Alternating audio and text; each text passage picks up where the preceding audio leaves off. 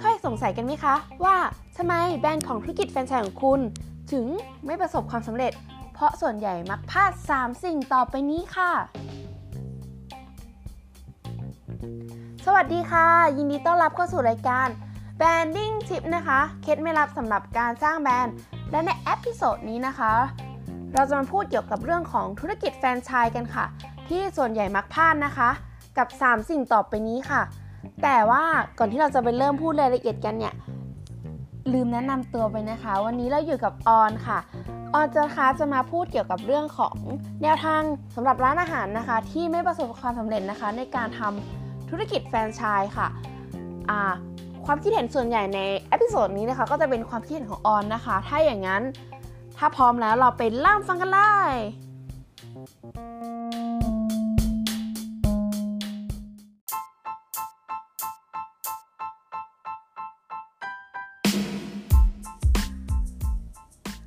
ข้อที่1นนะคะเริ่มด้วยประสบการณ์นะคะ ที่ลูกค้าได้รับจากการเข้าใช้บริการของทางร้านนะคะ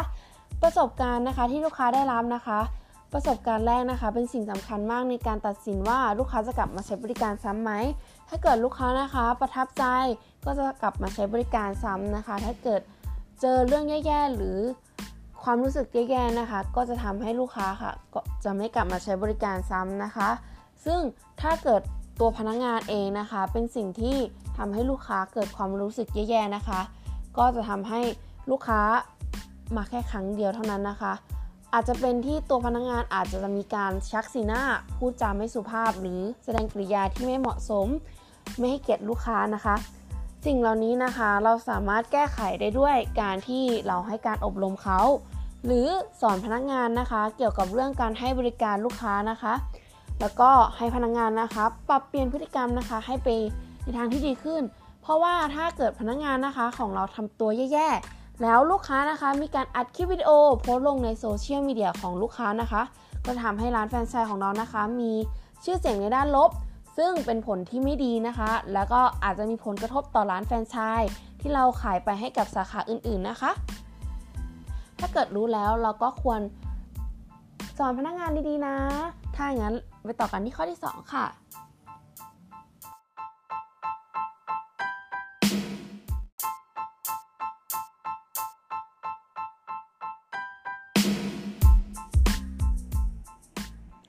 ข้อที่2นะคะในเรื่องของรสชาติค่ะ เป็นสิ่งสำคัญเลยนะคะ ที่ทางร้านของเราจะต้องรักษามาตรฐานความอร่อยนะคะ เพื่อให้ลูกค้าค่ะนำไปพูดปากต่อปากนะคะ แต่ถ้าเกิดเราไม่แน่ใจว่าร้านสาขาแฟรนไชส์ที่เราขายสูตรไปนั้นเขาทำออกมาอร่อยตรงตามร้านแฟรนไชส์ต้นฉบับของเราเราหรือเปล่านั้น แล้วก็เราก็สามารถเข้าไปตรวจสอบหรือ คอยตรวจเช็คนะคะว่าทางร้านแฟรนไชส์ค่ะ ใช้สูตรที่เรากำหนดหรือวัตถุดิบนะคะ ในทางที่เรากำหนดไว้หรือเปล่า หรือเราอาจสามารถแก้ไขได้โดยการที่เราจัดเตรียมวัตถุดิบนะคะ ที่มีคุณภาพเหมือนที่ร้านเราใช้ส่งไปให้ทางร้านแฟรนไชส์ก็ได้ แต่ว่าเราก็ต้องรักษาคุณภาพในการจัดการขนส่งนะคะ ให้ดีเหมือนกับที่เราทำนะคะ เพื่อที่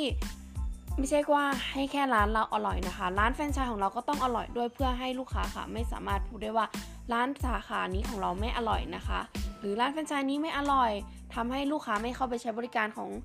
แฟรนไชส์นี้นะคะแล้วก็จะทำให้คนที่จะซื้อแฟรนไชส์ของเรา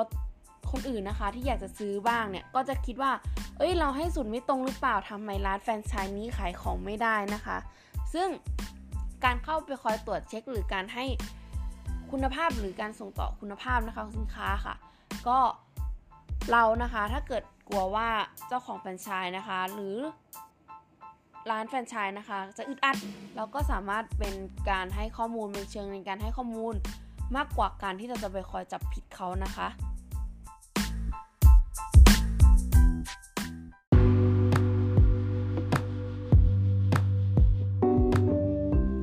เอาละค่ะ เรามาถึงในหัวข้อสุดท้ายกันแล้วนะคะ ก็คือหัวข้อที่ 3 เป็นในหัวข้อเกี่ยวกับเรื่องความสะอาดนะคะ คือเราจะต้องมีมาตรฐานในการรักษาความสะอาดนะคะ ของร้านแฟรนไชส์เพื่อให้ร้านแฟรนไชส์นะคะ ดูสะอาดสะอ้าน แล้วก็ดูหน้าเข้าใช้บริการนะคะ แล้วก็การทำอาหารนะคะ หรือกระบวนการทำต้องดูน่ารับประทานแล้วก็มีสุขอนามัยนะคะ เพราะว่าถ้าอาหารนะคะ เกิดมีสิ่งแปลกปลอมหล่นลงไปใน อาหารนะคะ หรือปะปนลงไปในอาหารนะคะ ก็จะทำให้เกิดการคอมเพนหรือการนำไปบอกต่อ ซึ่งจะทำให้เกิดผลในด้านลบนะคะทำให้ทางร้านนะคะ อาจจะต้องให้พนักงานนะคะมันคอยทำความสะอาดล้างมือ ใส่ถุงมือ ใส่ถุงครอบผมหรือผ้ากันเปื้อนนะคะ ก่อนลงมือทำอาหาร หรืออาจจะมีเช็คลิสต์นะคะในการที่จะให้พนักงานนะคะ คอย ทำความสะอาดในช่วงเวลาใดตอนกี่โมงทำบ่อยกี่ครั้งนะคะ เพื่อให้ร้านนะคะมีมาตรฐานนะคะ โดยที่เจ้าของแฟรนไชส์นะคะ อาจจะมีการกำหนดกฎเกณฑ์นะคะ ข้อบังคับเหล่านี้นะคะ อาจจะมีการเขียนเส้นสัญญา เพื่อให้เนี่ยเพื่อไม่ให้เกิดผลกระทบนะคะ กับร้านแฟรนไชส์หรือกับร้านสาขาแฟรนไชส์ต่างๆนะคะ เพื่อให้ให้ไม่มีผลเสียกับทุกคนนะคะ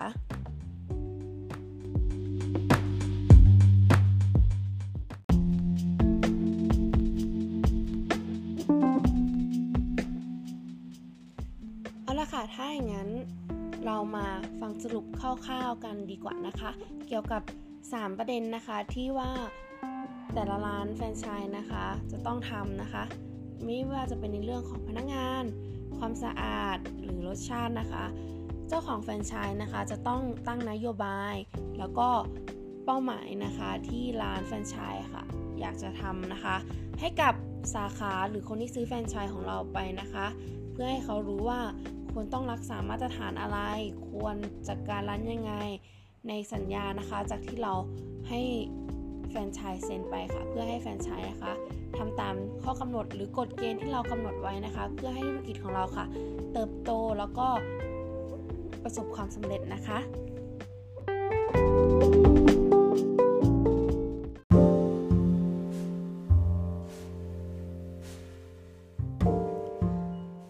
สำหรับใครที่ชอบเนื้อหาสาระดีๆ แบบนี้นะคะ สามารถกดติดตามเป็นกำลังใจให้พวกเราได้นะคะ และสามารถติดตามพวกเราเพิ่มเติมได้ใน YouTube Facebook TikTok นะคะสำหรับวันนี้ออนขอตัวลาไปก่อนนะคะ สวัสดีค่ะ